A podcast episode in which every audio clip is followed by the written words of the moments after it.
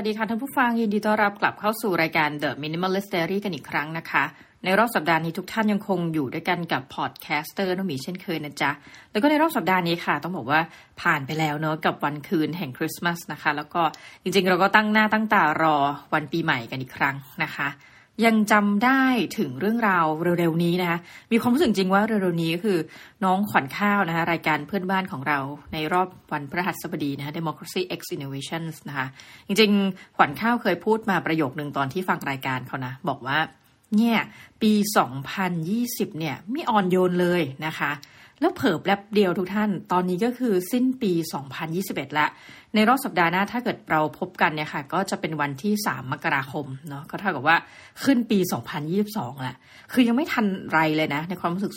2564 แป๊บเดียว อาจจะว่าส่วนตัวนี่คืออายุเริ่มเยอะแล้วมาในความคิดก็แหมแป๊บเดียวนะ ก็จะเป็น 2565แล้วต้องมาจำพศนะจำคอสแล้วก็ทำให้คุ้นชินเวลาเราแบบกรอกเอกสารทั้งหลายเนาะซึ่งก็เป็นอะไรที่แบบว่า เอ้ย เวลามันช่างผ่านไปอย่างรวดเร็วนะคะ อาจจะเป็นธรรมเนียมนะคะ ต้องบอกทุกท่านแล้วว่าจริง ๆ แล้วสัปดาห์นี้สัปดาห์หน้านะคะ จะขออนุญาตยังวนเวียนอยู่ในธีมคริสต์มาสนะคะธีมปีใหม่ธีมของขวัญนนะธีมเทศกาลแห่งความสุขนะคะแต่ว่าเป็นธรรมเนียมหนึ่งก็คือว่าเราอยากจะมารีวิวชีวิตนะคะต้องเรียกว่าทบทวนแล้วกันถึงความเป็น minimalist ของเราว่าเอจริง ๆ แล้วผ่านไปปีหนึ่งนะคะสภาพของท่านกับความเป็น minimalist เนี่ย เป็นอย่างไรนะคะ มีอาการที่ดีขึ้นไหมนะคะ หรือว่ามีอาการที่รู้สึกว่า เอ๊ะ เราต้องมาทบทวนแล้วล่ะนะคะ มันอาจจะพูดครอบคลุมไปถึงเรื่องราวของค่าใช้จ่ายนะ พูดถึงเรื่องราวของของสินค้าที่เราซื้อมานะ หรือว่าจริงๆของหรือจำนวนเนี่ยไม่สำคัญเท่ากับว่าซื้อมาแล้วตกลงแล้วไอ้ที่ซื้อมาในรอบปีนั้นนะนะเราได้ใช้กี่ชิ้นนะหรือว่าซื้อมาด้วยความแบบกังวลใจนะซื้อมาเพราะว่าอยากจะกักตุน จะเพราะเหตุผลใดก็ตามแล้วสุดท้ายก็กลายเป็นของเน่าเสียนะคะ หรือว่าสุดท้ายก็กลายเป็นสินค้าที่ใช้ไม่ได้นะเพียงเพราะเราซื้อแบบด้วยอารมณ์ชั่ววูบนะคะก็ต้องเรียนให้ทราบว่าเราสึกว่าฤทธิ์ของ 12 12 นะ 11 11 นะคะ หรือว่าจริง ๆ มันก็ฉลองทุกเดือนละมั้งนะคะ เริ่มก้าวเข้ามาแบบมีผลกระทบต่อหลาย ๆ คนแม่งจริงนะคะ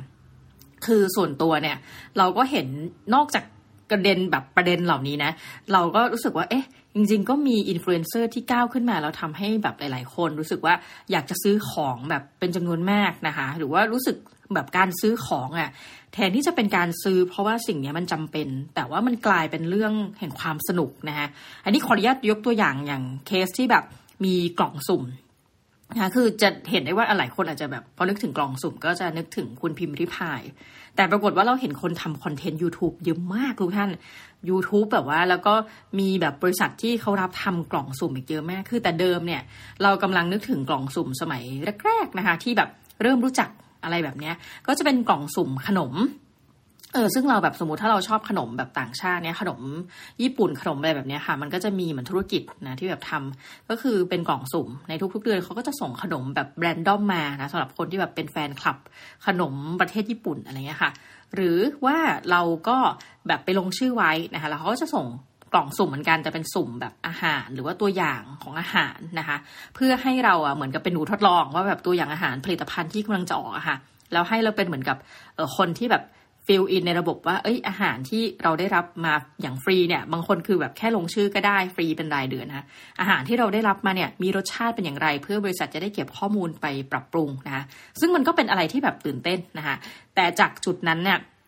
เราก็เห็นเหมือนกับเป็นการขยายมาเรื่อยนะก็เป็นกล่องสุ่มที่เราไม่รู้เลยว่าสินค้าภายในนั้นจะเป็นอะไร ซึ่งปัญหาที่ตามมาคือเคยดูคอนเทนต์หนึ่งนะคะเหมือนยูทูบเบอร์น่าจะแบบเป็นชื่อคุณเป็ดอะไรเงี้ยก็แบบบอกว่าเออซื้อแบบเป็นกล่องสุ่ม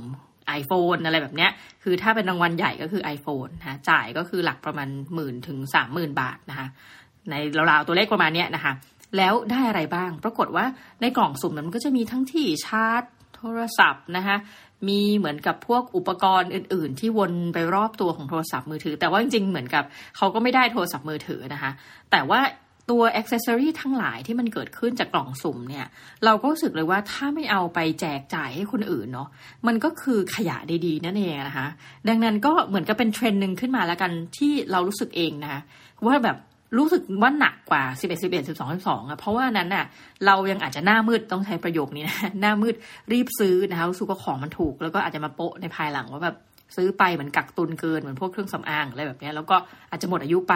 แต่กรณีกล่องสุ่มเนี่ยหนักกว่า เพราะว่าเราไม่รู้เลยว่ามันเป็นอะไรเนาะคือมันเป็นของที่เตรียมจะต้องทิ้งส่วนหนึ่งแน่นอนนะแม้กระทั่งว่ากล่องสุ่มขนมนะส่วนตัวก็เลยรู้สึกว่าไม่โดนการตลาดแบบนี้นะคะ แล้วก็อยากจะมาเมาส์มอยกับท่านผู้ฟังที่ถ้าท่านเป็น minimalist เนาะก็ คิดว่าท่านน่าจะเห็นด้วยนะกับประการนี้โอ้โหรีบแบบเขาเรียกว่าอะไรนะเป็นแบบเผด็จการนะบอกว่าท่านจะเห็นด้วยนะคะ ทีนี้ไปอ่านเปเปอร์ฉบับหนึ่งขึ้นมานะช่วงนี้คือเราแอบอยากรู้ คือเวลาเราอยากรู้เรื่องอะไรก็ตามนะคะเรามักจะไปหาจากเว็บไซต์นี้นะก็คือ Google Scholar หรือ Scholar Google นะคะก็ตรงเว็บไซต์เนี่ยค่ะมันจะให้เหมือนเป็นฐานข้อมูลขนาดใหญ่เลยนะที่จะเก็บรวบรวมผลงานเหมือนกับ ทางด้านวิชาการนะคะ คือว่าใครไม่ว่าใครจะไปออกในเอ่อ journal ไหนนะคะ คือเรา search ชื่อไปบางที search แค่ชื่อก็ได้นะคะ หรือบางทีก็ search keyword นะคะในนี้ก็เราก็ search ไปว่าคำว่า minimalist lifestyle นะคะ ปรากฏมันก็ขึ้นมา paper หนึ่งซึ่งเพิ่งจะตีพิมพ์นะคะมาเมื่อไม่นานมานี้นะคะ ก็จริงๆ paper เนี้ยพอตีพิมพ์ออกมา เราก็มีความรู้สึกว่าเออน่าอ่านแล้วก็น่าสนใจดีนะคะ ก็อ่านไปยังต้องยอมรับว่าไม่ได้จบ นะคะ paper ดี แต่ว่าเออมันมีประเด็นที่น่าสนใจหลายอย่าง แล้วก็ทำให้เรามาตั้งคำถามเหมือนกันว่า เอ๊ะในมุมมองของวิชาการเนี่ยเขามีมุมมองต่อความเป็น minimalist เช่นนี้นะแล้วก็เขามีการเชื่อมโยงเช่นนี้ แล้วแต่เดิมอะตัวเองอะเป็นคนที่แบบพอสนใจแล้วเราหาเนาะเราพบว่าสมัยก่อนอะถ้าจะหา paper ที่เขียนเกี่ยวกับ minimalist minimalismนะคะจะเป็น paper ที่พวกแต่ด้านสถาปัตยกรรม คือทำบ้านยังไงให้เป็น minimalist นะคะไลฟ์สไตล์แบบนี้มีพัฒนาการอย่างไร แต่ปัจจุบันเนี่ยมันเริ่มจะมี paper แบบนี้เยอะขึ้นเรื่อยๆ พร้อมๆกับการเกิดขึ้นของยูทูบเบอร์สาย minimalist ค่ะ paper ฉบับนี้มีชื่อว่า The Minimalist Process อะฮะซึ่ง The Minimalist Process เนี่ยนะคะแล้วก็ชื่อเต็มของมันนะ an interpretivist study นะคะ โอเขียนโดยหลาย ๆ คนเลยนะคะคุณแกเบรียลโอลิเวียราเดอมอนเมนโดนซานะคะแอนนาราเคลโคเอโลโรชานะคะแล้วก็โอ้โหแบบชื่ออ่านยากมากนะคะโดเดโบราโบเกดาคอสตาเทสันอะไรประมาณนี้นะคะสามท่านนะคะมาจากประเทศบราซิลนะเป็นนักวิชาการจากประเทศบราซิล เขียนได้น่าสนใจนะคะก็ใน paper นี้ก็มีการอ้างอิงนะคะในนิยามว่าเอ๊ะตกลงแล้วคำว่า minimalism เนี่ยนะคะคืออะไร เขาบอกว่าหลักการของ minimalism เนี่ยถูกไปเหมือนกับนำไปใช้โดยคนที่อยากจะมีชีวิตอยู่นะคะแบบชีวิตที่ธรรมดาสามัญนนะคะเขาใช้ว่า simple life นะชีวิตธรรมดาสามัญซึ่งตั้งอยู่บนฐานของการบริโภคอย่างมีสตินะคะนี่ขอแปลแบบ อาจจะไม่ตรงกับภาษาไทยอังกฤษเป๊ะๆเลยนะ แต่ว่าขอแปลแบบนี้นะคะ บริโภคอย่างมีสตินะคะคือแบบมีจิตสำนึกในการนึกคิดในการบริโภคนะคะคนที่เป็น minimalist เนี่ยจะซื้อเฉพาะสิ่งที่เขาคิดว่ามันจำเป็นนะคะ ไม่ใช่ what they want นะคะ แต่มันเป็นสิ่งที่จำเป็นนะคะ ภายใต้คอนเซปต์นะคะภายใต้ไอเดียของประโยคนี้ค่ะ less is more นะคะ น้อยแต่มากนะคะ นนี้ก็เป็นนิยามความหมายของคุณโดไพเรล่านะคะในปี 2017 นะคะ ทีนี้มันมีเขาบอกว่าหลักการของความแบบเป็นมินิมอลิซึมเนี่ยนะคะ มันมีอยู่ภายใต้ความคิดอยู่3ประการด้วยกัน ซึ่งเราเองเนี่ยเอาตรงๆนะ ไม่รู้ตัวแบบอ้าวฉันมีหลักคิดแบบนี้ด้วยหรอนะคะหนึ่งก็คือภายใต้แนวคิดในเชิงของมุมมองของเชิงปรัชญานะคะ ประการถัดไปก็คือเป็นเรื่องของสังคมเศรษฐกิจ นะคะอันนี้พอจะเห็นภาพสองอันนี้ก็เป็นปรัชญาแล้วแบบน้อยแต่มากอะไรก็ว่าไปนะมีความเซนนะคะสังคมเศรษฐกิจอะก็ชัดเจนนะคะ แต่มีอันนึงซึ่งเราไม่เคยคิดมาก่อนนะก็คือประเด็นของสิ่งแวดล้อมนะคะคือจริงๆอะเราแค่คิดว่าการไม่ซื้อของเนี่ยมันเป็นประโยชน์กับเรานะคะแล้วส่วนตัวนะคิดจริงว่าเออไอเรื่องสิ่งแวดล้อมเนี่ยมันก็เป็นผลพลอยได้ เพราะว่าตัวเราเองอะจะไม่มี ไม่ได้เป็นมุมมอง minimalist แบบหนึ่งร้อยเปอร์เซ็นต์ในทุกประการในชีวิต ยกอย่างเช่นตัวเองจะไม่ได้เป็น minimalist เมื่อมาถึงเรื่องราวของอาหารนะคะความหมายคือถ้าเรากินเท่าที่จำเป็นนะเราก็จะไม่มีร่างกายที่ขยายใหญ่ขึ้นเออส่วนตัวนี้ร่างกายก็ขยายมาเรื่อยนะคะก็รู้สึกว่าตรงเนี้ยเราจะงดเว้นไงมันทำให้เราคิดว่าเวลาเราสั่งอาหารทานอะไรเงี้ยค่ะ เราไม่ได้คิดคำนึงถึงผลกระทบอื่น ๆ ทางด้านสิ่งแวดล้อมนะคะหรือบางทีก็ยอมรับตรงๆว่า พอสั่ง Grab สั่งอะไรแบบนี้คือเราก็รู้สึกแย่นะ ทุกครั้งที่เวลาสั่งปุ๊บ มันก็สร้างพลาสติกนะคะเหมือนสร้างขยะเพิ่มให้กับโลกใบนี้ อันนี้รู้สึกแย่จริง ๆนะคะ แต่ก็ต้องยอมรับว่ามันก็จะมีความรู้สึกว่าเออ เหมือนเราทำงานบางทีเราก็ไม่สะดวกที่จะออกไปข้างนอกคือมีข้ออ้างอะนะว่าง่ายแต่ว่าพอเขาพูดถึงมาประเด็นนี้ว่าเออมันมีทั้งประเด็นทางปรัชญานะย้ำอีกทีสังคมเศรษฐกิจแล้ว พอมันพูดถึงเรื่องของธรรมชาติและสิ่งแวดล้อมไหมเนาะ เราก็นึกเหมือนกันว่าเออจริง ๆ ใช่ เพราะว่า minimalist เนี่ยจะต้องคิดว่าการซื้อสินค้าที่มันไม่จำเป็นนะคะมันก็ก่อให้เกิดปัญหาขยะล้นโลกขึ้นมาอยู่ดีนะคะมันก็อาจจะมองในมุมนี้นะคะเพราะฉะนั้น paper ฉบับนี้ก็จะพยายามพูดถึงความคิดข้อคิดนะมิติที่มันเกิดขึ้นของกระบวนการนะของชาว minimalist อย่างพวกเรานะคะ ซึ่งเดี๋ยวก็อาจจะมาสรุปให้ทุกท่านฟังเรื่อยๆ แล้วกันนะ เพราะว่าตอนนี้ เริ่มเจอ paper ที่มีความหลากหลายมากขึ้นนะคะบาง paper ก็จะเหมือนกับสรุปคร่าวๆว่า ผู้นำทางด้านสายเหมือนอารมณ์จิตวิญญาณผู้นำทางด้านสาย minimalist เนี่ยนะคะมีท่านผู้ใดกันบ้างนะคะมีใครบ้างรับรับรองว่าก็ไม่มีรายการของเราถูกพูดถึงนะคะเพราะว่าคนเขียนเนี่ยน่าจะฟังภาษาไทยไม่ออกนะคะแต่ว่าเราก็ดีใจมากเลยที่ว่าเอาจริงแล้วมันมีอินฟลูเอนเซอร์สายเนี้ยขยายมามากขึ้นเรื่อยๆนะคะ โอเค นี่ก็เป็นเรื่องราวของ paper นะแต่วันนี้เรายังไม่หลุดนะคะธีมคริสต์มาสของเรานะคะธีมปีใหม่ของเรานะคะ แล้วก็ประเด็นของการทบทวนในรอบท้ายปีนะคะปรากฏว่าส่วนตัวนะคะเราก็จดมาหลายปีแล้วล่ะว่า ในแต่ละปีเนี่ยต่อให้เราเป็น minimalist เนี่ยค่ะ เราซื้อของปีละกี่ชิ้นนะคะ เชื่อหรือไม่ทุกท่านแหมพอมาจัดรายการเนี่ยมันมันอายก็อายนะพูดตามตรง แต่ว่าก็จะต้องบอกเป็นตัวเลขนะให้ทุกท่านได้เห็น พอจะเห็นภาพว่า เอ้ย แต่ละปีเนี่ยมันมันมีเชิงบวกหรือเชิงลบนะคะ เกิดอะไรขึ้นนะคะ เอายกตัวอย่างเราจดมาตั้งแต่ปี 2560 ปีนี้ยังขอไม่สรุปนะคะคือต้องรอสิ้นปีให้ชัวร์กันว่า เราไม่ซื้ออะไรใหม่จริงๆนะคะปี 2560 นะคะ ก็ตอนนั้นจริงๆเป็นมินิมอลลิสแล้วนะคะ เป็นตั้งแต่หูปี 2555อะไรประมาณนี้นะคะ2560นย์นะคะ เรามีของที่ซื้อถึง72ชิ้นด้วยกันนะคะเวลาชิ้นเนี่ยก็จะนับเช่น สมมติปากกาคือปีหนึ่งปีหนึ่งเนี่ยนะคะเป็นคนจดนู่นจดนี่เยอะเลยต้องจดด้วยปากกานะซึ่งก็ไม่ยอมเปลี่ยนนิสัยอันนี้สักทีนะก็จะใช้บางปีเนี่ยใช้ปากกาสิบกว่าแท่งนะเพราะเป็นปากกาเฉพาะที่แบบต้องใช้ยี่ห้อนี้เท่านั้นนะแล้วหมึกมันจะหมดเร็วนะคะ ก็จะสองชิ้นนะคะ ปี 2561 61 ชิ้นนะคะ ปี 2562 61 ชิ้นนะคะ แล้วก็ปี 2563 เพิ่มขึ้นมานะคะ75 ชิ้นนะคะ ทีนี้เราสามารถที่จะอธิบายทุกท่านฟังได้นะคะโอ้โหแบบเฮ้ยทุกคนบอก 75 ซื้ออะไรเยอะแยะนะคะยกตัวอย่างเช่น ถ้าเราซ่อมนะคะ อย่างปีนี้นะคะ มีการซ่อมเครื่องทำน้ำอุ่นนะที่บ้านก็คือแบบเวลาอาบน้ำใช่ไหมเครื่องทำน้ำอุ่นเนี่ยเครื่องทำน้ำร้อนเสียนะคะ เวลาเราซื้อเครื่องทำน้ำร้อนเราก็จะนับเป็นหนึ่งตัวเครื่องนะคะสายเครื่องทำน้ำร้อนเราก็นับเป็นหนึ่งนะก็จะเป็นสองชิ้นนะแล้วก็เหมือนกับหัวฝักบัวเราก็นับเป็นสามชิ้นนะพอดีเครื่องซ่อมปุ๊บเราก็เห็นว่าอุ้ยสายมันหรือว่าหัวของมันเนี่ยนะคะ เริ่มเก่าแล้วนะมีสนิมดังนั้นเราก็เหมือนอาบน้ำกับน้ำแล้วสนิมทุกวันก็เปลี่ยนเนี่ยเราก็จะนับเป็นสามชิ้น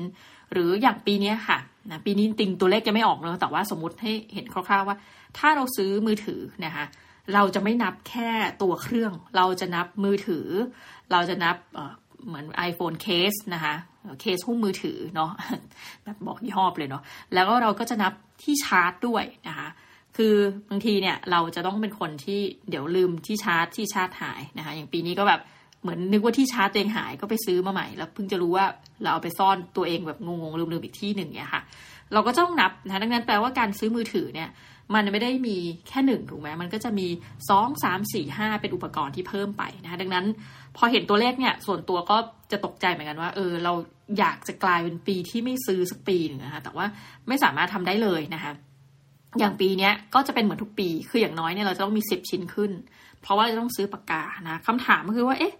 ทำไมยังไม่ลองนะทำไมยังไม่ลองใช้ปากกาที่สามารถเติมหมึกได้นะคะ อันนี้เป็นคำถามที่ถามตัวเองเหมือนกันนะแล้วก็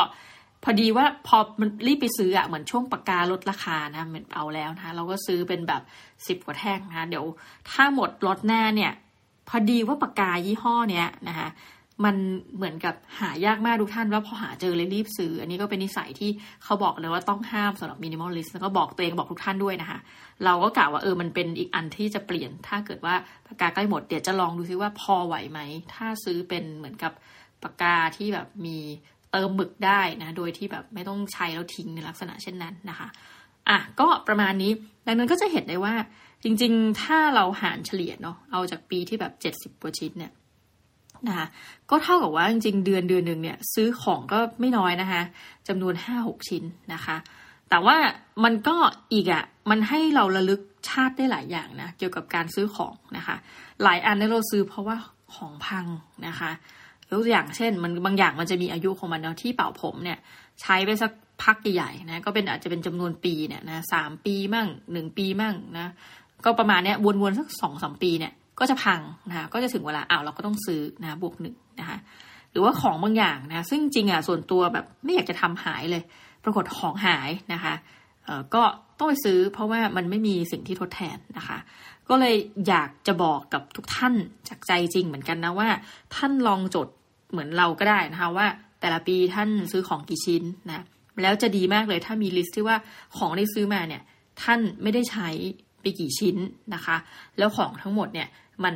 ราคาเท่าไหร่นะคะ อย่างบางปีเนี่ยส่วนตัวก็จะเป็นของที่ราคาแพงเพราะว่าอย่างปีเนี้ยซื้อมือถือใหม่แทนอันอันเก่านะที่แบบว่าเจ๊งคามือไปเลยอะไรแบบนี้ค่ะ ก็จะต้องเป็นแบบเหมือนกับมีสิ่งของจำนวนชิ้นก็อาจจะไม่น้อยด้วยนะคะแล้วก็ราคาก็สูงด้วยนะคะ ทีนี้ก็แอบมาดูนะค่าใช้จ่ายรายปีว่าเอ๊ะส่วนตัวเนี่ยพอเราทำสถิติเปรียบเทียบกันนะนี่ก็คือ เอาง่าย ๆ คือเราไม่นับตอนสมัยที่แบบเรายังเรียนหนังสืออยู่นะเอานับตอนที่จบมาแล้วก็ทำงานนะคะ มีเงินเดือนของตัวเองแล้วก็แบบอาจจะแบบเป็นช่วงมีช่วงรอยต่อนิดหน่อยก่อนมีเงินเดือนแล้วก็มีเงินเดือนนะคะแต่ว่าเอาเป็นช่วงตั้งแต่เรียนจบเนี่ยเรามีค่าใช้จ่ายอะไรที่มันเพิ่มขึ้นหรือว่าลดลงอย่างไรนะคะปีนี้น่าจะเหมือนกับทุกท่านที่ว่าค่าใช้จ่ายเรื่องเกี่ยวกับค่าเดินทางนะคะ ก็จะไม่ได้เยอะ นะคะเปรียบเทียบกับปีช่วงปีก่อนที่มีโควิด -19 นะคะ อันนี้ก็ยังไม่ได้สรุปค่าใช้จ่ายจนจะถึงวันสุดท้ายของปีเนาะแต่ว่า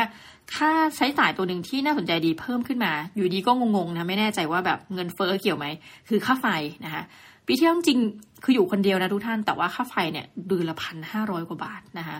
คือจะโกหกท่านก็ได้แหละ แต่มันคือข้อเท็จจริงนะคะอย่างปีนี้ก็จะขึ้นมานะคะเป็นอยู่ที่ประมาณ 1,600 กับ 10 บาทนี่เป็นค่าเฉลี่ยต่อเดือนนะคะ ซึ่งเราก็มีเหมือนกับแฟลกเอาไว้ละนะคะว่าเออตรงนี้ค่าไฟก็จะมีมีอัตราที่แบบ พุ่งสูงขึ้นนะคะประมาณนี้ก็แล้วกันนะค่าน้ำก็จะค่อนข้างคงตัวก็คืออยู่ที่เดือนละ 100 กว่าบาท แต่จะไม่ถึงร้อยประมาณ 120 ถึง 150 กว่าบาทนะคะในลักษณะเช่นนี้ก็จะเป็นค่าเฉลี่ยอยู่นะคะ แล้วก็เรามาดูเรื่องของค่าใช้จ่ายรายปีนะคะ ถึงแม้มันจะไม่สิ้นปีดีนะแต่บอกทุกท่านเลยว่า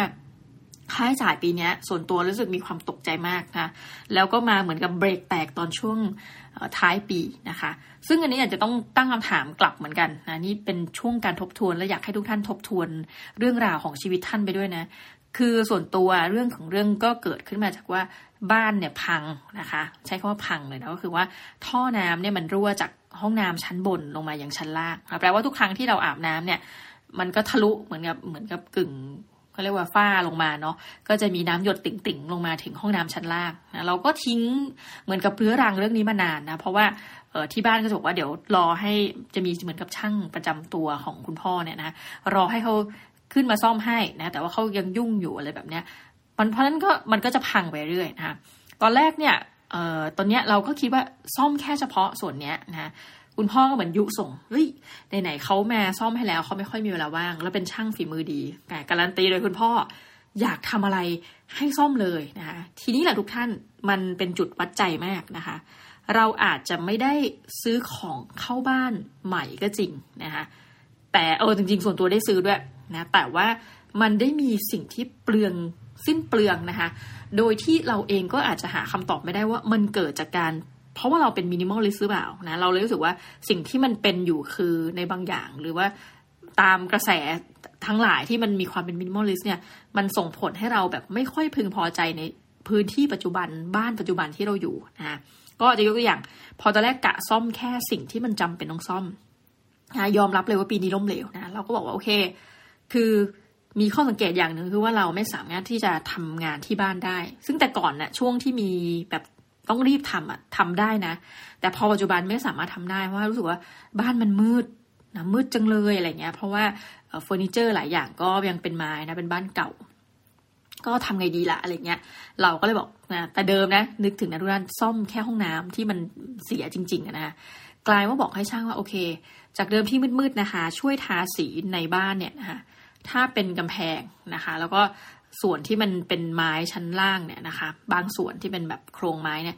ให้ทาทับสีขาวให้หมดนะนี่แหละ รู้เลยว่าได้อิทธิพลจากการไปดูคลิปว่าแบบเฮ้ยมินิมอลลิสบ้านสีขาว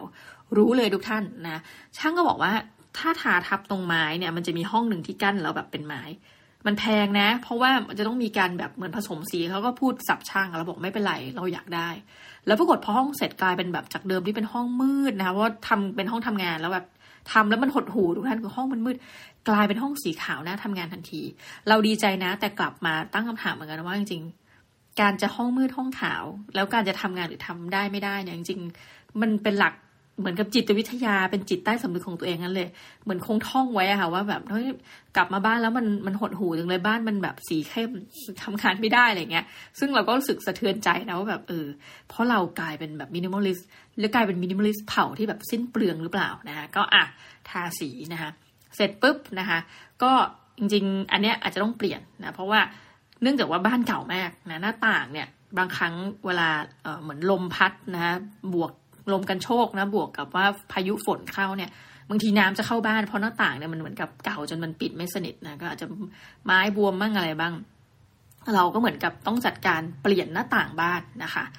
ก็รู้สึกว่าเสียงเงียบขึ้นนะคะ อันนี้ก็รู้สึกว่าอะโอเค เปลี่ยนแล้วแฮปปี้นะคะเหมือนกับมันก็จำเป็นที่ต้องเปลี่ยนนะเพราะว่าใดๆมันก็พังแล้วนะคะ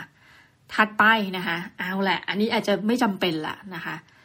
ขณะที่ยืนอยู่กับช่างช่างก็บอกว่าเนี่ย คือในหลายโอกาสที่น้ำมันพัดเข้ามา มันก็จะทำให้ผ้าม่านที่มีอยู่เนี่ยค่ะมีสีกระดำกระด่างนะคะ ซึ่งจริงถามว่าเราเดือดร้อนไหมก็ไม่ค่อยนะ แต่มันมีจุดหนึ่งก็คือว่าผ้าม่านเนี่ยเราไม่ได้เลือกซื้อนะคะ คือมันเเป็นคนอื่นเนี่ยมาทำบ้านไว้ให้ก็คือคุณพ่อนะเป็นบ้านเก่าแล้วนะแต่ว่าเคยรีโนเวทมาครั้งหนึ่งแล้วก็แบบซื้อม่านตามใจคนชอบนะแต่ปรากฏว่าม่านเนี้ยมันจะเป็นม่านโปร่งหมายความว่าตอนคืนถ้าเราปิดห้องนอนเนี่ยนะปิดไฟแล้วเราก็ยังแบบ ค่อนข้างที่จะเออเหมือนกับบางส่วนของบ้านมืดนะ แต่กลับห้องนอนเนี่ยพอปิดม่านแล้วสว่าง เออนะคะช่างก็ยังหันมาบอกเองเลยว่า เออ ดูจากทรงบ้านแล้วทั้งหมดทั้งมวลเนี่ยเปลี่ยนม่านเถอะนะคะเราก็แบบอ้าวนะคะช่างยุนะซ้ำก็เลยไปสั่งนะเซ็ตผ้าม่านใหม่นะคะแล้วก็ตอนที่ช่างมาทำบ้านเนี่ยนะคะก็จริงๆสัปดาห์ที่แล้วอัดจากโรงแรมเนาะ เราก็เหมือนกับเช่าโรงแรมประมาณสองสัปดาห์นะเพราะว่าไม่มีที่นอนนะจะไปนอนบ้านผู้อื่นเนี่ยก็เกรงใจนะก็เลยแบบเช่าโรงแรมนะซึ่งก็เป็นโรงแรมของคนที่รู้จักกันนะจริงๆผ้าม่านเนี่ยก็ซื้อจากนะผ้าม่านของคุณแม่ของน้องที่ทำงานนะคะก็รู้จักกันอีกใช่ไหมคะกระจกเนี่ยก็ไปเอามาจากเพื่อนของคุณพ่อนะรู้จักกันอีกนะช่างก็เป็นช่างของคุณพ่อนะคะเราก็คิดว่าเหมือนเราได้ทำดีที่สุดแล้ว แต่นี้เป็นข้ออ้างทุกท่าน จากหนึ่งที่จะซ่อม เพิ่มไปเรื่อยๆนะแล้วก็แต่ช่างดีมากเลยคือเหมือนเขาเห็นจุดไหนที่อย่างบางอันนะคะเราก็ใช้แบบใช้บ้านจนโทมด้วยนะ คือบ้านก็เก่าก็เก่านะเราเองก็ใช้บางทีประตูลูกบิดนะห้องน้ำชั้นล่างหลุดบ้างแต่อยู่คนเดียวไงก็ไม่เดือดร้อนนะไฟบางโซนเนี่ย มันก็ดับมันไม่ใช่เพราะมันมืดนะ มันดับเราก็ไปได้ซ่อมนะก็ทิ้งให้มันดับอยู่นั้นช่างเขาก็ไม่ต้องบอกนะเขาก็ไปทำเปลี่ยนให้หมดเลยนะคะหรือว่าเราเออพื้นเนี่ยประตูชั้นล่างเนี่ยมันปิดไม่สนิทนะบางทีแบบ จิ้งจกอะไรก็แอบเข้ามาได้จากทางประตูนะเขาก็แบบไปทำปูนทำอะไรให้เรียบร้อยเลยทุกท่าน เราก็แบบแอบมีความสุขนะสุขเสร็จแล้วปุ๊บนะสองอาทิตย์ผ่านไปนะคะความสุขนั้นก็อยู่ไม่นานนะความสุขที่ต้องบอกว่า มีความจำเป็นส่วนหนึ่งนะความจำเป็นนะกับความต้องการแยกกัน ปรากฏว่าบินมานะคะหน้าก็เหี่ยวทันทีทุกท่านนะคะสิริรวมทั้งหมด และนี่ก็ยังไม่เสร็จด้วยนะคะคิดว่าจะต้อง มือนสั่งคือพอมาทำหน้าต่างใหม่นะเขาก็ถอดเหล็กดัดเดิมต้องมาทำเหล็กดัดใหม่นะตามภาษานะคนกลัวโจรเข้านะเนื่องจากอยู่บ้านคนเดียว ทั้งหมดทั้งมวลนะสองอาทิตย์ผ่านไปนะคะ ก็มีบินมาประมาณเก้าหมื่นเก้าพันกับแปดร้อยบาทนะง่ายๆก็คือหนึ่งแสนบาทนะคะรวมทุกอย่าง เราก็รู้สึกว่าตายแล้วทุกท่านนะคะเออเหมือนกับเงินได้หายไปอย่างรวดเร็วมาก เพียงเพื่อที่จะส่วนหนึ่งนะคะ ตอบสนองต่อความต้องการอยากเป็น minimalist ขั้นจ๋าๆของเรานะคะข่าวดีก็คือว่าพออช่างก็ดีมานะหรือว่าคนที่มาดูบ้านเนี่ยเขาก็จะชมว่าแบบแหมนะบ้านนี่โล่งจริงนะคะแต่เราก็รู้สึกว่าฮ่าฮ่าฮ่าในขณะที่หัวเราะอยู่นั้นนะก็มีความทุกข์เล็กน้อยนะคะ ก็เหมือนกับอืมนะเงินทองก็ค่อยๆหมดไปสำหรับในรอบปีนี้ก็รู้สึกว่าเป็นเรื่องที่ทั้งอะมีสิ่งที่ต้องทำก็ได้ทำแต่ว่าก็ล้มเหลวนะคะ แล้วก็สิ่งหนึ่งที่น่าสนใจคือเออเราก็แอบบอกช่างนะคะก็มีของบางอย่างในบ้านที่แบบเราอยากจะให้ช่างออกไปนะคะคุณพ่อก็รับไม้ต่อนะเฟอร์นิเจอร์ทุกชิ้นที่แบบมันแต่เดิมมันมีอยู่กับบ้านเราบอกว่าจริงๆอะเราไม่ได้ใช้นะอย่างเช่นนะพวกไม้สักแกะสลักแล้วติดฝาผนังที่มันเป็นเพื่อความสวยงามเนี่ยเราสึกมันทำให้บ้านมืดนะคะมาแล้ว เราก็บอกช่างจงเก็บกลับไปให้ที่บ้านด้วยนะคุณพ่อรอต้อนรับนะ ไม้แกะสลักพวกนี้อยู่ ก็เอาไปหมดนะ ก็ทำให้บ้านนี่คือแบบ มันดูโล่งขึ้นจริงทุกท่าน ไม่น่าเชื่อเลยว่าเวลาแบบเหมือนกับพอพอเรามานั่งดูเนี่ยค่ะ คือโอ้โหการเปลี่ยนสี มันเหมือนอารมณ์เปลี่ยนหงจุ้ยบ้านจริงๆเออวันนี้นะคะ ในขณะที่นั่งอัดเนี่ย ก็ยังมีกลิ่นสีอยู่ แต่เรามีความรู้สึกว่าบ้านสว่างขึ้นนะประการที่หนึ่งบ้านกว้างขึ้นนะแต่ก็เท่นั้นแลกมาด้วยเงินนะคะเอาละดังนั้นแปลว่าปีนี้ ค่าใช้จ่ายเราเพิ่มขึ้นแน่นอนนะคะ ก็จะเล่าให้ทุกท่านฟังคร่าวๆ ซึ่งอย่างที่บอกค่ะ เราจะชอบบ่นอย่างหนึ่งว่างิงประเทศไทยเนี่ยนะอาจจะต่างจากในอเมริกาและอื่นๆนะคะ ในสิ่งที่เราเคยเจอแล้วกัน เพราะว่าเวลาเราพูดถึงกันเนี่ยเรามักจะพูดได้อย่างเต็มปากเลยว่า เงินเดือนเรารายปีเท่าไหร่นะคะเมืองไทยนี่แบบอูเอชอาร์ต้องทำเป็นเรื่องแบบรับสุดยอดมากนะคะ ปีนี้ก็เลยจะมาเปิดเผยหน่อยแบบสไตล์มีความกึ่ง HR นิดหนึ่งนะคะก็คืออาจจะไม่ได้บอกตัวเลขแล้วนะคะเพราะว่าเดี๋ยวจะมีความก็ไม่ได้กังวลอะไรมากนะแต่ว่าขอนิดนึงก็ปีนี้นะคะใช้เงินเพิ่มขึ้นจากปีที่แล้วนะคะน่าจะหลักแสนบาทก็ไม่ได้สาเหตุมาจากอะไรก็สาเหตุมาจากการทำบ้านนะคะ แต่ว่าในขณะที่ต้องบอกว่าเป็นโชคดี คือใช้เงินเยอะนะท่าน แล้วจะใช้อย่างเงี้ยต่อไปไม่ได้นะสักวันจะเจงเข้านะพูดกับตัวเอง แต่ว่าด้วยความโชคหนึ่งคือปีนี้เรารับงานข้างนอกค่อนข้างเยอะนะคะ ก็เหมือนจะมีแบบอย่างวิจัยและอื่นๆเนี่ยมันก็ทยอยเหมือนกับมาปิดโครงการในปีนี้ นั่นแปลว่าคือเหมือนว่าเงินค่าวิจัยเงินค่าจ้างอื่นๆ ทั้งหลายแหละที่เกิดขึ้นเนี่ย ก็จะจะปิดปีนี้นะนั่นก็หมายความว่ามีเงินส่วนนี้มาช่วยอู้ถ้าไม่มีนี่แย่เลยนะคะก็กลายว่าเราต้องนับทั้งเงินเดือนนะบวกกับเงินรายได้เสริมนะแต่ส่วนใหญ่มันเกิดจากการที่เราทำงานนั่นแหละก็คือยกอย่างเช่นนะคะ มีเงินเบี้ยประชุมเออมันต้องใช้คำนี้เลย เบี้ยประชุมนะคะค่าสอนเกินนะคะค่าสอนภาคพิเศษอะไรแบบนี้นะคะก็ปรากฏว่าส่งผลให้สมมติเงินเดือนหนึ่งร้อยบาทนะคะเราใช้เยอะปีนี้ใช้จริงก็คือใช้ไปเจ็ดสิบบาทนะคะและเราก็เหลือเก็บสามสิบเปอร์เซ็นต์นะคะจากเงินเดือนบวกเงินพิเศษทั้งหมดก็คือจากรายได้ทั้งหมดเนี่ยเราเก็บได้ประมาณสามสิบเปอร์เซ็นซึ่งต้องถือว่าในมุมมองที่เราต้องการเนี่ยนะมันก็ ค่อนข้างที่จะไม่ได้ประสบความสำเร็จนะ เพราะต้องบอกว่าไอ้สามสิบเปอร์เซ็นต์เนี่ยมันคือเงินเพิ่มขึ้นมา ถ้าไม่มีเงินเพิ่มตรงนี้นะ แปลว่าเราจะแบบใช้เงินเดือนหมดเลยนะคะ ทั้งที่จริงๆเงินเดือนก็ขึ้นทุกปีเนาะ ก็คล้ายๆกับทุกท่านที่ว่ายิ่งแก่ลงไปเรื่อยๆนะคะ ก็จำเป็นที่ต้องมีเหมือนกับตามระบบของมันอัตโนมัติก็คือมีการขึ้นเงินเดือนนะ แต่ก็ไม่ได้ขึ้นเยอะอะไรนะ นี่ก็จะเป็นการทบทวนเหมือนกันว่าแล้วถ้าวันหนึ่ง เพราะว่าไอ้ตรงรายได้เสริมพิเศษเนี่ย มันเหมือนกับไม่ได้มีจำนวนปริมาณที่เท่ากันในทุกปีนะคะ อย่างปีที่แล้วก็จะเป็นมันเป็นก้อนที่เราเหมือนกับคาดหวังไม่ได้เออใช้คำนี้แล้วกันทุกท่าน ดังนั้นเราก็รู้สึกว่าเออต้องเตือนตนนะคะ ต้องเตือนตน เพราะว่าถ้าจริงเราเป็น minimalist เนี่ยหลายอย่างสิ่งของเนี่ยมันไม่น่าจะต้องซื้อถึงขั้นแบบปีละหกสิบเจ็ดสิบชิ้นเนาะพูดตามตรง ถึงแม้จะบอกว่าอันเนี้ยให้ข้ออ้างใช้ปากกาปีละสิบกว่าแท่งนะก็ปาเข้าไปสิบแล้วอะไรแบบเนี้ยเนาะหรือว่าการซื้อของบางอย่างที่ทดแทนคือ ตอนนี้รู้แล้วว่าต้องระวังอะไรบ้าง เช่น ระวังของพังนะคะ หรือว่าบางอันที่มันเป็นระบบ refill เนี่ยลองใช้จะดีกว่าไหมนะอะไรแบบนี้นะคะ ซึ่งอะก็ประมาณนี้ ทีนี้นะทุกท่านบอกเอ๊ะธีม Christmassy นะคะ ยังไม่มาสักทีเลยมันไปอยู่ไหนนะประโยคเหล่านี้นะคะ ก็จะเล่าทุกท่านฟังว่าเออปีนี้ก็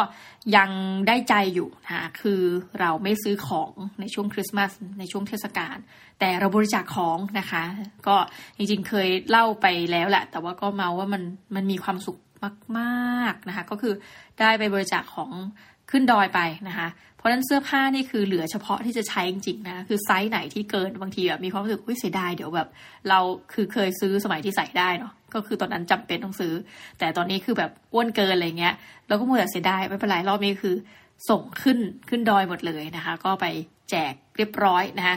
รองเท้าสมัยที่เรียนบางทีแบบเราเคยเล่นกีฬานะคะอย่าหาว่าตลกนะเคยเล่นแบบฟุตบอลหญิงนะคะ ก็เป็นความใฝ่ฝันว่าอยากจะกลับมาเมืองไทยก็จะเล่นอยู่นะคะ ก็ปรากฏรองเท้านี่ก็แบบอยู่ไปอย่างนั้นนะทุกท่าน เราก็เลยอะถึงเวลาแล้วนะคะ ใหม่ใช่นะคะก็ส่งไปด้วยนะก็มีเรื่องเรื่องดีๆหนึ่งเรื่องนะคะอย่างล่าสุดเนี่ยสัปดาห์ที่ผ่านมาก็ทำงานเสาร์อาทิตย์เหมือนเดิมทุกท่าน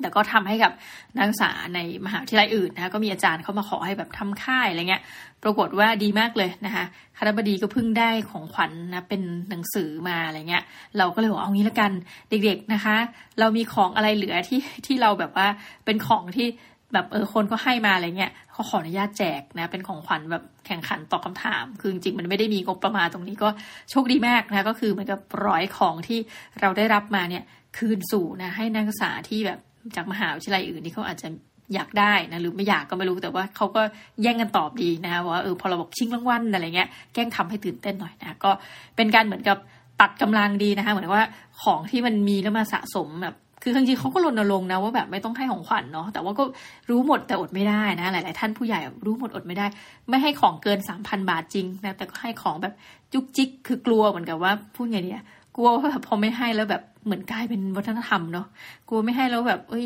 น่าเกลียดอะไรเงี้ย ตอนนี้ก็เห็นแอบเห็นนะก็จะมีแบบคณะบดีแต่ท่านขอมาหน่อยก็จะส่งของมาบางคนก็จะส่งเป็นสมุดนะบางคนส่งเป็นเหมือนกับเจลแอลกอฮอล์อันนี้โอเค คือได้ใช้นะแต่บางคนเนี่ยส่งมาเป็นหนังสือนะคะล่าสุดมีเล่มนี้เราชอบมากเลยเลอปตีแพงนะ The Little Prince นะคะแน่นอนตอนนี้จะไปกำลังจะส่งไปสนีไปให้นักศึกษาแล้วนะเพราะว่า เราเก็บไว้ทำไมไม่รู้ Little Prince นะ ไปยืมห้องสมุดอ่านก็ได้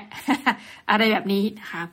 ที่ต้องบอกว่าในบรรดาเรื่องแห่งความล้มเหลวอะปีนี้การใช้เงินล้มเหลวนะการจัดบ้านใหม่แล้วก็แบบทำเป็นเนียนว่าแบบตัวเองเป็น minimalist นะก็ทาบ้านขาวว่าถือว่าล้มเหลวนะแต่ว่าเออมันมีความสุขกับแปลกมากเลยทุกท่าน แต่มีสิ่งหนึ่งนะอันนี้ล้มเหลวในเชิงเขาเรียกว่าการใช้งบประมาณนะคะโดยสิ้นเปลืองเกินเหตุ แต่ว่าสำหรับเราอะเราคุ้มของเราเองทุกท่าน ก็คือว่าปีนี้นะคะ เราสั่งหนังสือห้องสมุดเยอะมากนะคะ เพราะด้วยจิตใจอันดีหรือเปล่าไม่รู้ไม่แน่ใจนะก็คือสั่งเป็นหนึ่งร้อยเล่มขึ้นไปเลย สั่งคนเดียวด้วยนะคะ แล้วเขาก็จะมีการเหมือนประเมินว่าจะสั่งให้เราไม่สั่งเขาก็สั่งตลอดเนาะแล้วเราก็แบบอะถือว่าเราอยากอ่านหนังสือเล่มนี้นะแล้วก็เออไม่เป็นไรพอเราสั่งเข้ามาคนอื่นจะได้อ่านด้วยนะคะ ก็ปรากฏว่าปีนี้เราก็ได้อ่านหนังสือนะจากประมาณหนึ่งร้อยเล่มแอบเศร้าตรงนี้นิดนึงนะแต่ก็ต้องบอกความจริงนะคะ ก็ได้อ่านไปประมาณสี่สิบเล่มนะจากที่สั่งนะคะ ก็คิดเป็นเออมูลค่านะคะแหมหนังสือที่อ่านฟรีนะคะในปีนี้ก็เกินตามที่สถิติที่เราอยากจะได้คืออยากจะอ่านฟรีนะคะ น่าเกียดไหมแต่ก็เป็นข้อได้จริงอีกเนาะหมื่นบาทขึ้นไปนะปีนี้ทะลุแล้วนะคะ ก็รู้สึกยินดีกับตัวเองมากว่าในบรรดาเรื่องราวที่เศร้าๆนะการใช้เงินเยอะนะคะยังมีเรื่องราวที่เรายังพยายามจะรู้สึกว่านะคะเราสั่งหนังสือ เพื่อให้เออคนอื่นจะได้อ่านด้วยนะแล้วเราก็ได้อ่านฟรีนะ แต่ว่าหลายท่านอาจจะกดว่าในใจนะก็นี่ต้องขออภัยทุกท่านด้วยนะคะ ก็เป็นการสิ้นเปลืองห้องสมุดมหาลัยนั่นแหละสั่งเข้ามา แต่ว่าปีนี้นะคะมีมีเรื่องหนึ่ง ซึ่งรู้สึกว่ามันเป็นเรื่องที่เกี่ยวข้องกับจริยธรรมนะคะปรากฏว่าเราเองเนี่ยจริง ๆมีหนังสือที่อยากได้หลายเล่มเลยนะแล้วก็เริ่มเหมือนห้องสมุดตอนนี้จำหน้าเราได้แล้วนะเพราะว่าเวลาสั่งหนังสือก็จะเหมือนกับเป็นคนแรกที่จะได้ไปรับหนังสือนั้นนะเขาก็จำหน้าได้แล้วว่าคนนี้นะมันสั่งหนังสือเยอะนะคะ เราก็เริ่มมีความละอายนะต่อการสั่งหนังสือเยอะของเรา เพราะว่าหลายๆเล่มเนี่ยมันจะไม่ใช่หนังสือเกี่ยวกับการเรียนนะเป็นหนังสือสำหรับการอ่านเพื่อความชุ่มชื้นจิตใจอย่างเดียวนะเราก็เกิดมีความเออแล้วมันหนังสือบางอย่างเนี่ยเราอาจจะจำเป็นหรือเปล่าที่ต้องมีนะยกตัวอย่างเช่นแบบเราสอนวิชานี้อยู่แล้วอีกสิบปี อีกห้าปีแล้วกันเขาก็ต้องให้เราสอนวิชานี้นะควรจะซื้อเก็บไว้ไหมนะคะ ปรากฏว่าก็มีนักศึกษาที่ไปเรียนต่างประเทศ ก็บอกว่าอาจารย์ ช่วงนี้มันมีเว็บไซต์หนึ่งนะคะ โหลดหนังสือฟรี ซึ่งตัวนี้บอกทุกท่านก่อนนะ กรุณาต้องต้องบอกทุกท่านนี้ว่าเฮ้ยเชื่อไหมว่า เนื่องจากว่าเราอะ่ะเออเหมือนถือศีลห้าแบบไม่ครบ แต่มีข้อหนึ่งนะคะเราก็คิดว่าการถ้าเราไปโหลดหนังสือฟรีเราอ่านอะ่ะมันก็จะละเมิดศีลข้อที่ว่าการลักทรัพย์อะไรแบบเนี้ยนะคะเราอะ่ะก็ไม่เชิงต่อสู้กับตัวเองนะ คือแบบตอนแรกตื่นเต้นเฮ้ยมันมีเว็บนี้ด้วยหรออะไรเงี้ยนะ แล้วก็แบบเข้าไปดูอะไรเรียบร้อย จะไม่บอกทุกท่านหรอกว่าคือเว็บไหนนะ แล้วแล้วเราก็ลองแบบเปิดดู เฮ้ย มันมีจริงๆนะ มันให้โหลดจริงๆนะ เหมือน BitTorrent เลยสมัยก่อนนะแต่เราก็ตัดสินใจเหมือนยั่งยืนมั่งคั่งมั่นคงนะว่า เราจะไม่เอาหนังสือเหล่านี้มาอ่าน มาเก็บไว้เด็ดขาด ก็เพราะนั้นจะทำเหมือนเดิมค่ะก็คือ ถ้าอยากทำนะวิธีการที่อาจจะไม่ได้น่ารักมากนะก็คือ ก็ยังจะยืนยันแบบสั่งหนังสือเข้าห้องสมุดต่อไป หรือ ถ้ามันอันไม่อย่างนั้นจริง ๆ เนี่ย เราก็จะต้องซื้อมาเก็บเป็นของตัวเองนะ แต่ว่าก็ยืนยันเลยตอนนั้นแบบเห็นก็ไม่ดาวน์โหลดเด็ดขาดนะ ดังนั้นคือสิ่งหนึ่งเหมือนกันเนาะถึงแม้ว่า เราเชื่อนะว่าต่อให้แบบดาวน์โหลดไปเนี่ย เราก็อาจจะต้องนับว่าเออตัวเองก็เป็น minimalist ไงก็คือแบบในเชิงของการประหยัดเงิน แต่ว่าเราว่าเชิงจริยธรรมอะไรแบบนี้นะคะ คือส่วนตัวเป็นอะไรไม่รู้ทุกท่าน อาจจะว่าว่าเราคือหลายคนฟังอาจจะแบบเยนี่แบบไม่ฉลาดอะไรนี้ก็ก็สามารถจะบอกได้เนาะแต่ว่า ออเรารู้สึกคำนี้มันลอยขึ้นมาจริงนะ เหมือนกับเออ ethic อะไรเงี้ยเหมือนประเด็นเรื่องจะทำหลาย ๆ อย่างอะ่ะ คือเหมือนกับ เออ ถ้าเราเขียนหนังสืออะ่ะเราก็คงอยากที่จะแบบว่า เออ หนังสือเราขายได้อะไรเงี้ย แล้วถ้าวันหนึ่งเราไปเห็นคนโหลดอะไรเงี้ย เราก็คงแบบเศร้า ๆ นะคะแต่ว่า เออ เราเองเนี่ย เวลาเขียนหนังสือที่แบบเป็นตำลงตำราให้นักศึกษาอ่านนี่ก็ยังฟรีตลอดนะ แต่เราก็แบบยินดีไง แต่ถ้าเป็นกรณีที่แบบเก็บเงินเออเราก็คิดเงินเราคง อาจจะเศร้าเนาะหนังสือสำหรับไว้ซื้อไว้ขายเนี่ยนะแล้วก็มีคนมาแบบปล่อยให้ดาวน์โหลดนะเราก็เลยเออ อันนี้จริงๆทุกท่านแบบเออรู้เว็บนะ แต่ว่ารู้หมดแต่ไม่ทำนะ ก็ยังรู้สึกว่าเออ ขอขอจิตใจตรงนี้จงเข้มแข็งนะแล้วก็คุยทุกท่านนะคะ แล้วก็มีสิ่งหนึ่งเหมือนกันที่พูดทุกปีเลยนะคะ แล้วก็แบบเหมือนรณรงค์อะเนาะแต่ว่าเราก็อันนี้แล้วแต่เหมือนกับมันก็พูดยากนะคะว่าใครจะทำไม่ทำนะคะก็คือที่เรารู้ว่าแบบเงินรายได้เราเข้าเนี่ยนอกจากรายได้เนี่ยนะคะ เงินพิเศษเราทั้งหลายแบบค่าที่บอกทุกท่านแล้วค่าคุมสอบค่าอะไรที่หลายอันอะเอาจริงๆนะ เอาจริงๆเนี่ยนะเราก็เชื่อว่าถ้าไม่จดอะมันก็ไม่มีใครตามได้หรอกว่าเงินเงินเดือนท่านและบวกกับเงินรายได้ท่านอะมันเท่าไหร่นะแต่ว่าเราจดแบบทุกบาททุกสตางค์ทำให้เราเองนะคะ โดยอัตโนมัติเนี่ย เป็นคนเสียเปรียบทันที หมายความว่าเเสียเปรียบในแง่ว่าบางใบเสร็จเนี่ยนะมันจะมีปีนี้สักสองสองสามใบเสร็จ ที่เขาให้เงินเป็นชื่อเรานะคะ แต่ว่าจริงๆอะเราต้องเอาเงินตัวเนี้ย เนื่องจากว่าสมมุติมีการทำงานกันเนี่ยทำสองคนนะเป็น partner กัน หรือทำสามคนสี่คนห้าคน เหมือนเราเป็นเหมือนกับแม่งาน เหมือนหัวหน้าหัวหน้าคนงานเออที่รับเงินแล้วต้องไปจ่ายให้ลูกน้องต่อแบบนั้นนะคะหรือจ่ายให้เด็ก ๆต่อ แต่ว่าตอนที่เซ็นใบกำกับทั้งหลายเนี่ยมันเป็นชื่อเรา เราก็จะถือว่าขาดทุนเนาะเราก็จะต้อง report เงินตรงนี้ แล้วนอกจากนั้นเราก็จะ report เงินอื่นๆ ที่ไม่อยู่ในระบบ นะคือเหมือนเขาตามไม่เจอแน่นอนเงินคุมสอบทีละร้อยบาทสองร้อยบาทแบบเนี้ย เราก็จดหมดเพื่อนำหลักฐานทั้งหมดเนี่ยค่ะ ไปยื่นภาษี ซึ่งบอกเลยว่าหลาย ๆ คนเลยบอกโอ้ไม่เห็นจะมันฉลาดตรงไหนทำแบบนี้เนาะแต่พุ่งตรงสิ่งที่ได้กลับมาเหมือนกับการที่เราไม่โหลดหนังสือแล้วท่านยั้งไว้นะก็คือความสบายใจอะว่าแบบเออที่สุดแล้ว เราจ่ายภาษีได้ถูกต้องจริง ๆ นะนะคะ แล้วก็ปีที่แล้วเนี่ยโดนสรรพากร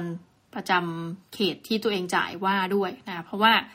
มันมีเหมือนกับใบเสร็จตัวหนึ่งเพิ่มมา แล้วทำให้เราอะต้องไปจ่ายภาษีเพิ่มขึ้นนะแต่เหมือนกับระบบเขาพอเราเปลี่ยนตัวเลขอะเหมือนกับมันมันช็อกไปมันทำไม่ได้อะไรเงี้ยนะก็โดนสรรพากรเอ็ดมาว่าแบบเหมือนกับนะเขาคงคล้ายๆว่าถ้ากรอกเหมือนเดิมแต่แรกเนี่ยก็ปัญหาจบไปแล้วแต่เพอเอิญใบเสร็จเนี่ยมันเหมือนมาตอนหลังอะไรเงี้ยซึ่งเราก็รู้สึกว่าตรงนี้ค่ะทุกท่านมัน มันเป็นอะไรที่เราจะรณรงค์แล้วกันนะมีสองประเด็น คือต่อให้ท่านเป็น minimalist เนี่ยนะคะแต่ว่าในส่วนของประเด็นอื่นๆ เนี่ย เราก็ถ้าทำให้มันสบายใจได้นะทุกท่านเหมือนย้อนกลับมาสิบห้าปี เราจะไม่ไม่เสียดายในเรื่องเนี้ยนะคะ สอนลูกสอนหลานอู้ตายแล้วนะคะ ไปนู่นเลยก็ก็ทำเถอะมันเป็นความสุขนะคะ แล้วก็